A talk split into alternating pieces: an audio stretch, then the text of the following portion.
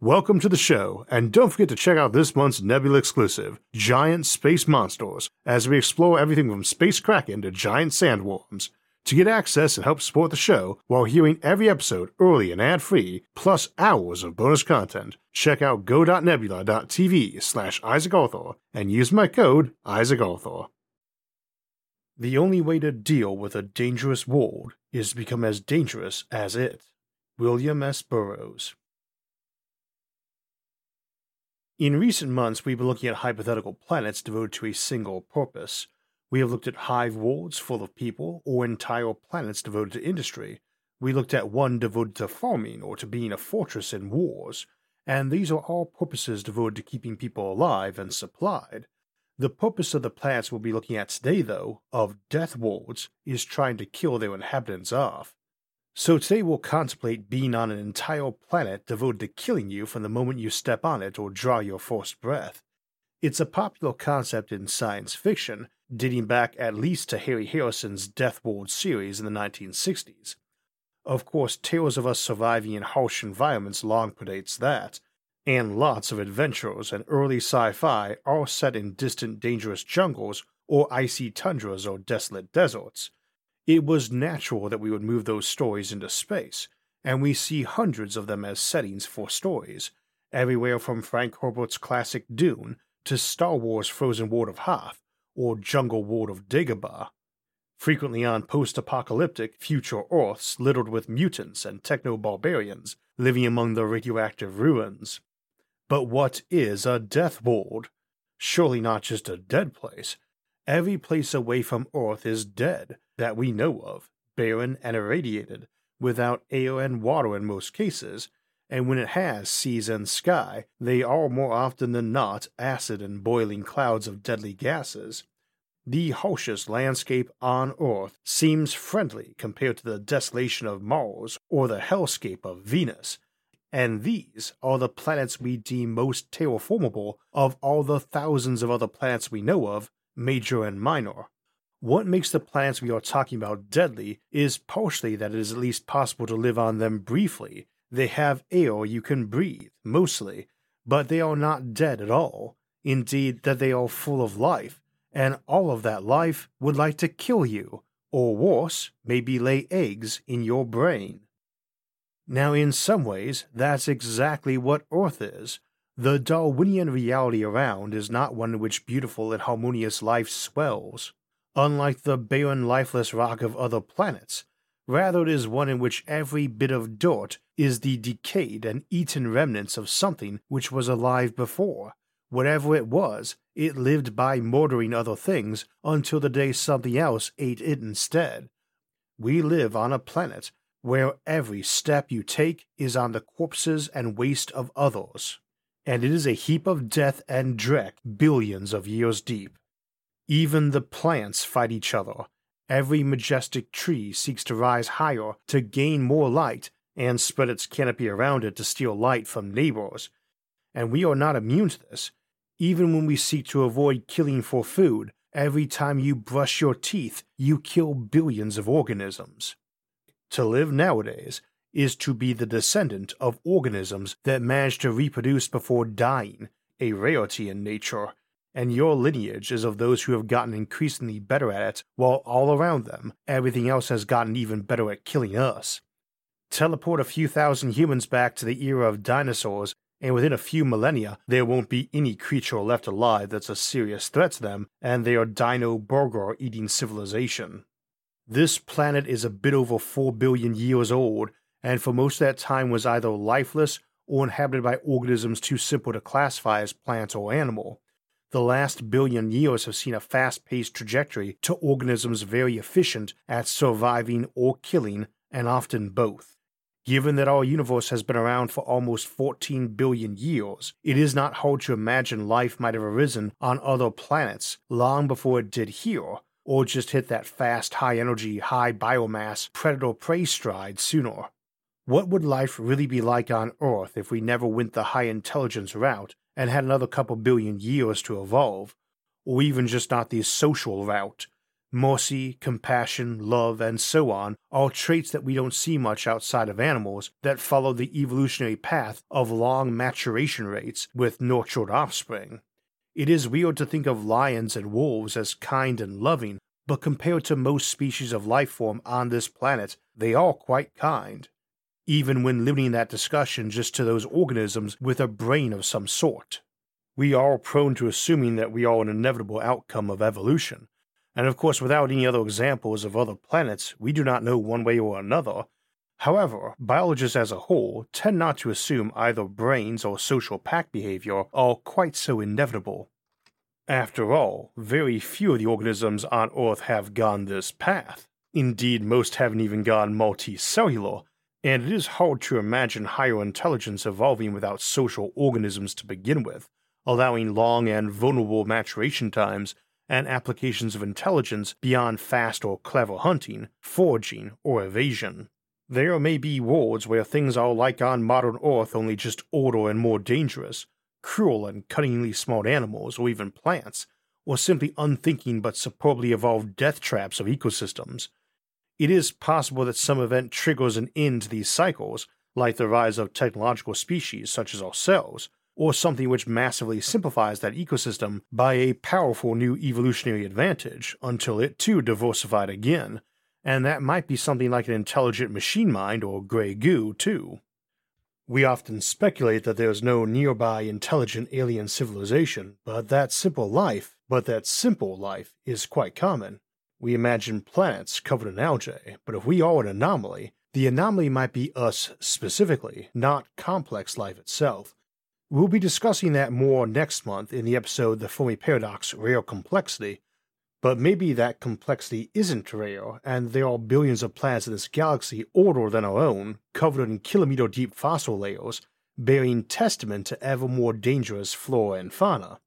To explore or settle such worlds might be very dangerous indeed, and we'll explore that more in a moment. And yet, in fiction, there is a certain amount of implied malice to these worlds, too. They don't just want to eat you because they are hungry or want to remove a possible threat or competitor, they want to see you dead. Such planets might exist already, or we might forge them in the future. Strange though it sounds, I don't think it is a big stretch to imagine a world being made intentionally dangerous as an adventure park. They might also be turned into dangerous places as unintended consequences of failed experiments, challenges for hunters or those who feel dangers are needed to truly thrive and be alive. They might be real places or in virtual realities.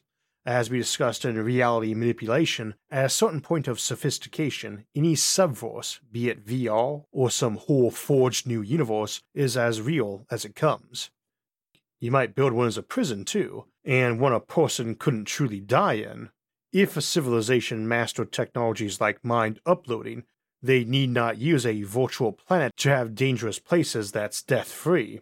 Maybe every time the planet's megafauna or deadly plants or fellow prisoners get you, you wake up growing inside the womb of some engineered tree to be spit back out.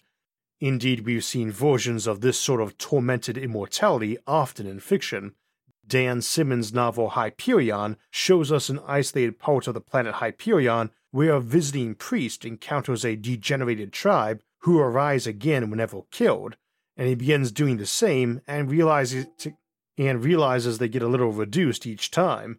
Eventually, the place gets nuked.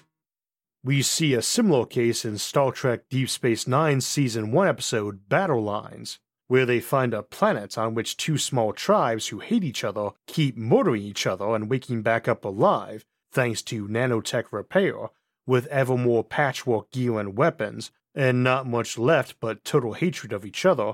It's a very desolate place, but the implication is that it's a hell of their own making, and it continues as one because of their stubborn refusal to give up their war. A similar concept is at play in Frank Herbert's Dune, where we have a desert planet on which the inhabitants, the native Fremen, or the hard bitten immigrants who mine for the spice melange, are tough as nails. Hard places make for hard people, and it turns out the emperors of the sprawling galactic empire of that series have long held that belief. Their elite legions, the Sardaukar, come from a death world the Empire claims is a prison planet, Everyone knows it's a harsh planet they send convicts to. They don't know that the Emperor treats it as a valued training ground for his invincible legions. Invincible at least until they encounter the Fremen, who come from an even harsher place. We see this frequently in the Warhammer 40,000 setting too, which draws a lot from Dune for inspiration and has thousands of death worlds and uses many of them as recruiting grounds for elite soldiers. Their space marines often have their primary base and recruiting ground intentionally built on such planets, such as the devastated ward of Baal, or Caliban, or Fenris, and many of the most renowned Guard regiments call these sorts of planets home, Catachan, Krieg, Tallarn, and Valhalla being a few examples. In a galaxy of a trillion major planets, it is hardly a stretch to imagine there would be millions of these planets. Indeed, even if ruinous scenarios were fairly rare and short term, where vast efforts were expended to fix them afterward, you might still have millions of these planets at any given time being used opportunistically to train troops or amuse tourists. Fenris is an interesting example. It's a giant planet where the world sea is constantly spitting out and swallowing new islands, and it is strongly implied that its earlier and more technologically advanced founders might have intentionally engineered the war to be a charming experiment in reconstructed mythologies, specifically Norse ones. It isn't difficult to imagine people building a Jurassic Park and it getting out of hand, but this is a case where I think it's easy to imagine but harder to seriously contemplate. The thing about technology is that we often invented it as a way to kill dangerous predators, or to protect us from them and survive harsh climates. Only in the last century or two has that focus shifted to luxury pursuits, and even then, a lot of technology, particularly medicine, is just an extension of the effort to make life less lethal, dangerous, and stressful. Amusingly, life nowadays is in many ways more stressful, but that follows logically when the most dangerous predator to the modern human is another human, and the dangerous ecosystem we live in is our own complex technological and social landscapes. I know it is popular to say a modern human wouldn't survive 10 minutes in the old days, but that's because you have had no reason to learn that set of survival skills. No person or animal around now, no matter how dangerous, would survive 10 seconds if suddenly teleported to the moon either, and most survival skills are no harder to learn than any modern life skill, many would require regular practice to be good at, same as learning to type quickly as I'm doing as I write this. Others are just a basic bit of knowledge people tend not to know, same as someone from that era wouldn't have a clue what a light switch or power button was, or why poking it when it wasn't plugged into the wall wouldn't work, why it did need to be plugged into an outlet and not simply jammed into the drywall.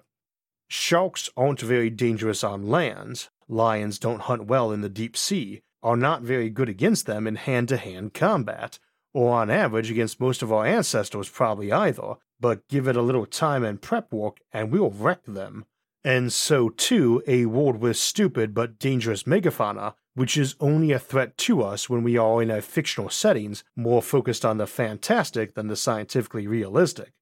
Unless the giant dinosaurs are also cyborgs, and the trees grow machine guns for limbs and have razor sharp leaves, Again, technology lets you do impressive stuff, and that would include building terrifyingly dangerous ecosystems too. A frequent point of stories featuring dangerous environments is man versus wild, but as noted, we already know how that contest played out on Earth, and while we could imagine some planets tailor made to be dangerous like that, or some hostile alien planet someone crashed on far from help, we would not expect a civilization to ever truly be endangered in a classic macroscopic monster attack by the native flora and fauna, even if that fauna was very macroscopic indeed. See our Nebula exclusive, Giant Space Monsters, for more discussion. Imagining exceptions makes for good stories, to be sure, and we can imagine some exceptions, especially if we don't mind departing the hard sci fi realm, in C.S. Friedman's Coldfire trilogy, we have a colony planted tens of thousands of years in the future on a barely hospitable planet that was basically selected because the colonists were on ice for the journey and the spaceship's computer had too high a threshold for acceptable planets. So it got to the edge of the galaxy before deciding that the planet it found was good enough with no future options in sight. On landing, the colonists keep finding things going wrong and encountering bizarre events, and it's something of an exploration of a consensus reality, like we discussed in Reality Manipulation a month back. This series is from the early 1990s, which is the tail end of when psychic powers and telepathy were common in even the hardest sci fi, but it is a quasi fantasy setting in that they mostly remember science, but the planet is infested with psychic entities, and technology tends to go wrong unless you very actively believe it should not. So even though they know how advanced technology works, only very competent or reckless people can even use something as simple as a firearm. It was also a very dangerous place to live, as it was essentially a planet drowning in fairies and demons, or their alien equivalent, and where the landscape could shift massively on short notice. Fantasy settings are full of cases where a handwave is introduced to remove firearms or limit them or other technologies. Often, this is an excuse for an extended period of alternate history, basically, and that example from C.S. Friedman's Coldfire trilogy was one of the more clever ones I've seen. It's often used to permit a dangerous environment to remain unconquered, too, or introduce some form of magic that is semi technological. Of course, the line between magic and technology can get quite blurry, but we don't even need to contemplate classic clock tech to pull this off. The same sort of nanotechnology that we might use another generation or two to repair human bodies or terraform planets might be used to keep technology under control. We could imagine some Jurassic Park where nanotech roamed around, shutting off any unapproved technology or just attacking it, and making it ever more glitchy and hard to repair, so as to cut down unauthorized, park spoiling personal techs or poachers. We could also imagine it on prison planets, designed to make sure nobody could build things to escape with or murder other inmates with. But I could imagine a civilization worried about dangerous technologies, flooding their primary planet with nanotech that would shut off any piece of technology that did not have a proper registered serial number and ID.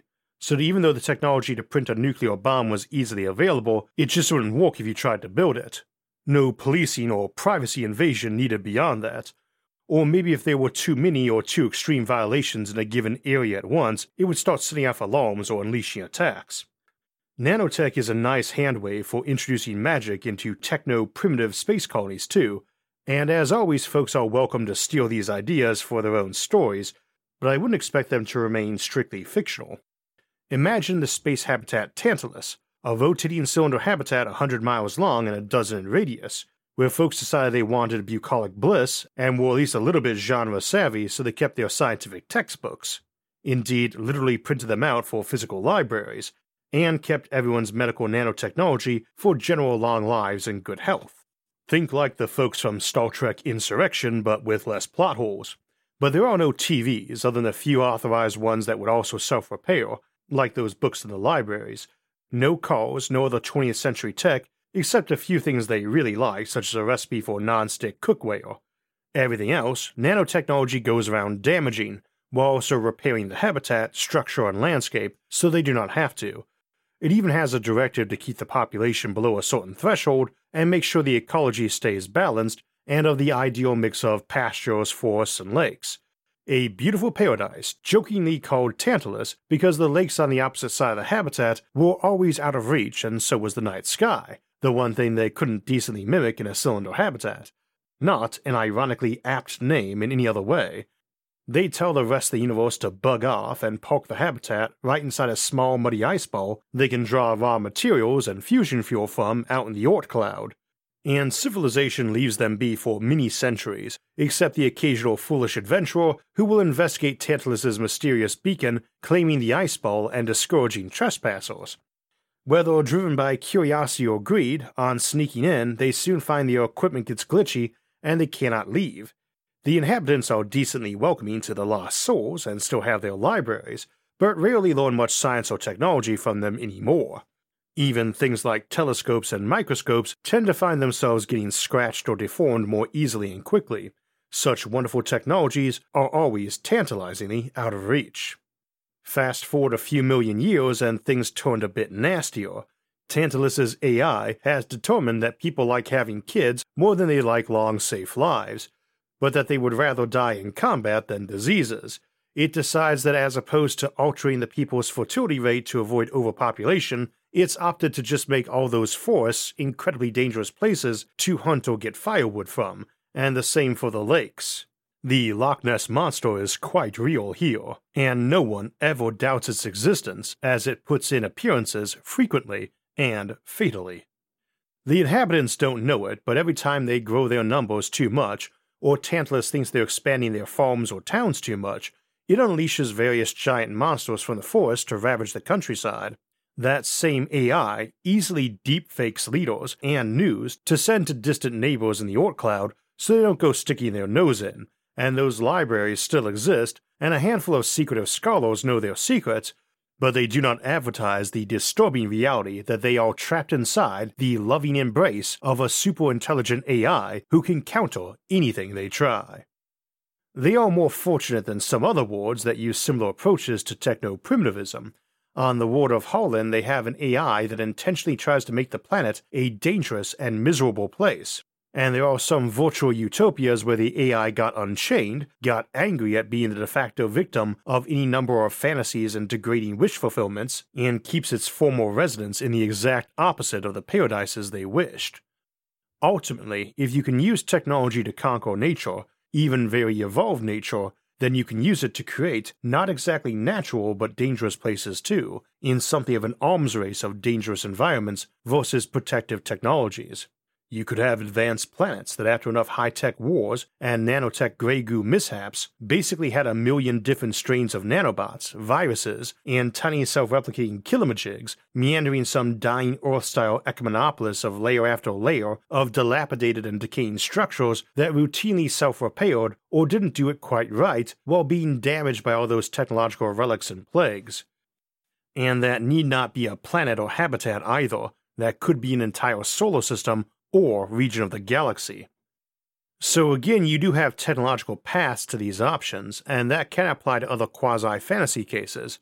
One common refrain about deadly landscapes is where all the food comes from, which isn't a big deal in a jungle-style environment like Catachan, where the population is relatively small and the planet is hip-deep in biomass. There's plenty to eat if you can get it before it gets you. Other styles of Death World are harder to justify having a lot of people, and in Dune, for instance, it's noted as surprising when the Atreides get reports that indicate there might be 10 million Fremen on the entire planet, as it seems improbably large. Even though it is only a thousandth of what modern Earth has, as the world is just that deadly and barren. Of course, a civilization with fusion reactors can import water from their outer solar system and store it inside underground growing chambers lit by LEDs and feed billions easily, even if the surface was a sandbox. But in cases like the Land of Mordor from Tolkien's Lord of the Rings, or the Blight from Robert Jordan's Wheel of Time, there's this question how the lands can spill out endless hordes of orcs or Trollocs, when it would seem improbable you could find any way to feed even a small percent of their number. Frodo and Sam have a conversation in Return of the King about that where they wonder where a desolate place like Mordor gets food and water for its uncountable armies of men and orcs, and Tolkien lets us know that the two simply are unaware that there's huge tracts of farms in other realms Sauron has. But other stories have simply implied the monsters are unnatural and can sustain themselves unnaturally. And again, technology might allow you to make organisms on some planet that literally ate dirt and drank in sunlight, but for some reason like to eat people anyway, something Brandon Sanderson plays with in his Mistborn series, which is also a reminder that there's no particular bar in evolution, let alone genetic engineering, from having trees with motor control or even the ability to walk, like the Ents from Middle Earth. Humans individually use about 100 watts of power to live on, at a biological level, on an order of a terawatt as a species, but we are terribly inefficient at converting sunlight into personal muscle movement and internal temperature control, so even with a lot of the planet harnessed to feed us, it does receive around 200,000 times more power in sunlight than our bodies use in food-generated power. There's a lot of room in there for planetary ecosystems whose more dangerous predators or monsters did better, same as there's room for creatures that were basically biomechanical behemoths covered in organically grown metal or ceramic armor plates. As with a lot of the specialized planets we discussed, a death world might be a temporary status too. Almost any planet we find is going to qualify as one initially, to a modern human anyway. No air or too much or the wrong kind, burning or freezing, wrong gravity, dusty regolith that's like breathing flecks of glass, toxic chemicals and radiation everywhere, and so on. It's why it's so easy to imagine many settlers of exoplanets leaning in heavy on conspicuous exterior cybernetics and genetic augmentation. A fairly transhuman population like that might be fine with a classically inhospitable habitat too, given how tough they would be. Maybe you live on an icy ocean planet where the only land is from where you blew a volcano open in the crust to spew out temporary pumice like stone islands. Or maybe you just didn't bother finishing terraforming because twice normal Earth gravity and acid rain had grown on you after a few centuries of living there. A lot of planets won't terraform well, and if you got some Mercury like world in a 3 2 orbital resonance and eccentric orbit but a bit cooler, you might decide to tailor something to that harsh environment instead of changing it, or meet halfway in the middle at the point of least effort. But beyond being how many a world would begin, it's likely to be an intermittent state too. Even the most peace loving species is likely to have a world war every few million years, if you figure we, as we are nowadays, would have one every century and have it turn fairly apocalyptic one time out of ten, then even if they were 1% as likely to go to war and 1% as likely to dial it up to Armageddon as we are, that's still one every 10 million years. And optimist though I am, I'm not that optimistic. I mostly just tend to think folks will tend to do it less than we do now and be very good at keeping a decent remnant population behind to rebuild with. But every 10 million years means if that was happening on Earth, it would happen 500 times before the sun roasted us, and 500,000 times if it was something we did every 100 centuries or so, where we spent a few centuries in a post apocalyptic state full of various degrees of toxic, irradiated wasteland, full of mohawk sporting techno barbarians, crazy mutants, and feral semi autonomous robots, and killamajigs. See our Techno Barbarians episode and Post Apocalyptic Civilization episode for more discussion of those eras. But I think those would represent intermittent Death World states. It takes a couple of centuries to recover, and neighboring wards are a little hesitant to send aid because of the huge Kessler syndrome debris cloud around your planet, and the beautiful debris rings around it keep crashing chunks of orbital rings and space habitats down on your planet. The thing is, whoever survives those hard times and adapts is very likely to eventually rebuild bigger and better than before. This modern civilization was built on the shoulders of those who often lived in harsh places, conditions, and times, and often rebuilt upon the ashes of great nations. Something of a recurring refrain in the series on specialized planets, besides that Isaac likes Warhammer 40k, is the idea that planets change over time. Nature isn't static as is, this year's forest is one industrious beaver away from being a lake and may shift back and forth between forest, prairie, lake, and scrub several times in a handful of centuries before being swept under by a glacier. So, too, a specialized planet would go through phases and might be a death world turned industrial planet to build its terraforming equipment, then an exporter of food once terraformed while its population grew, then turn into some overpopulated hive world orbited by a million space habitats and space farms, then turn into a massive fortress as it goes through a sequence of apocalyptic civil wars that render it into a death world, then re-terraforms itself into a peaceful paradise planet, then gets invaded, kicks out the invaders and repairs itself using AI to protect themselves from invaders, which then nearly wipes them out, and so on.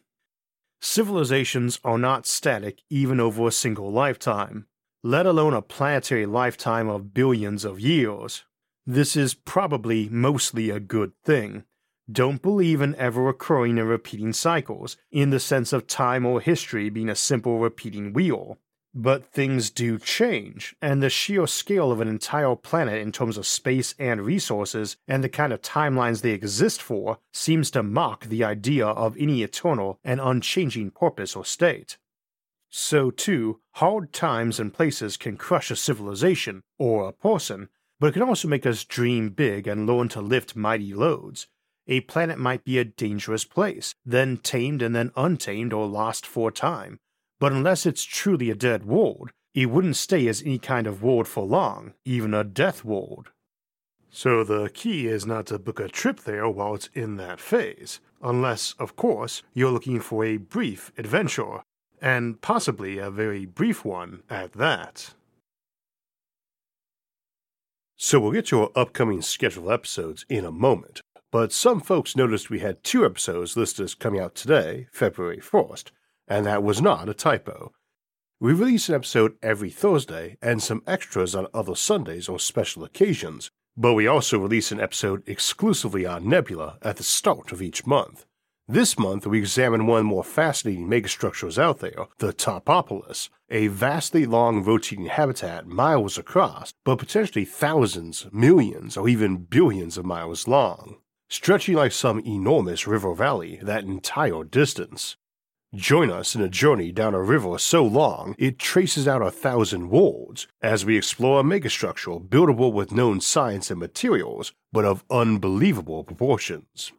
And again, that's out now exclusively on Nebula, our streaming service. We can also see every regular episode of SFIA a few days early and ad free, as well as our other bonus content, including extended editions of mini episodes and more Nebula exclusives, like last month's look at giant space monsters, December's episode, The Fermi Paradox Hermit Shoplifter Hypothesis, Ultra Relativistic Spaceships, Dark Stars at the Beginning of Time, life as an asteroid miner, nomadic miners on the moon, space freighters, retrocausality, Orch OR and free will, colonizing binary stars, and more. Nebula has tons of great content from an ever growing community of creators. Using my link and discount, it's available now for just over $2.50 a month, less than the price of the drink or snack you might have been enjoying during the episode. When you sign up at my link, go.nebula.tv slash Isaac and use my code, Isaac Arthur, you not only get access to all the great stuff Nebula offers, like Topopolis, the Eternal River, you also be directly supporting this show.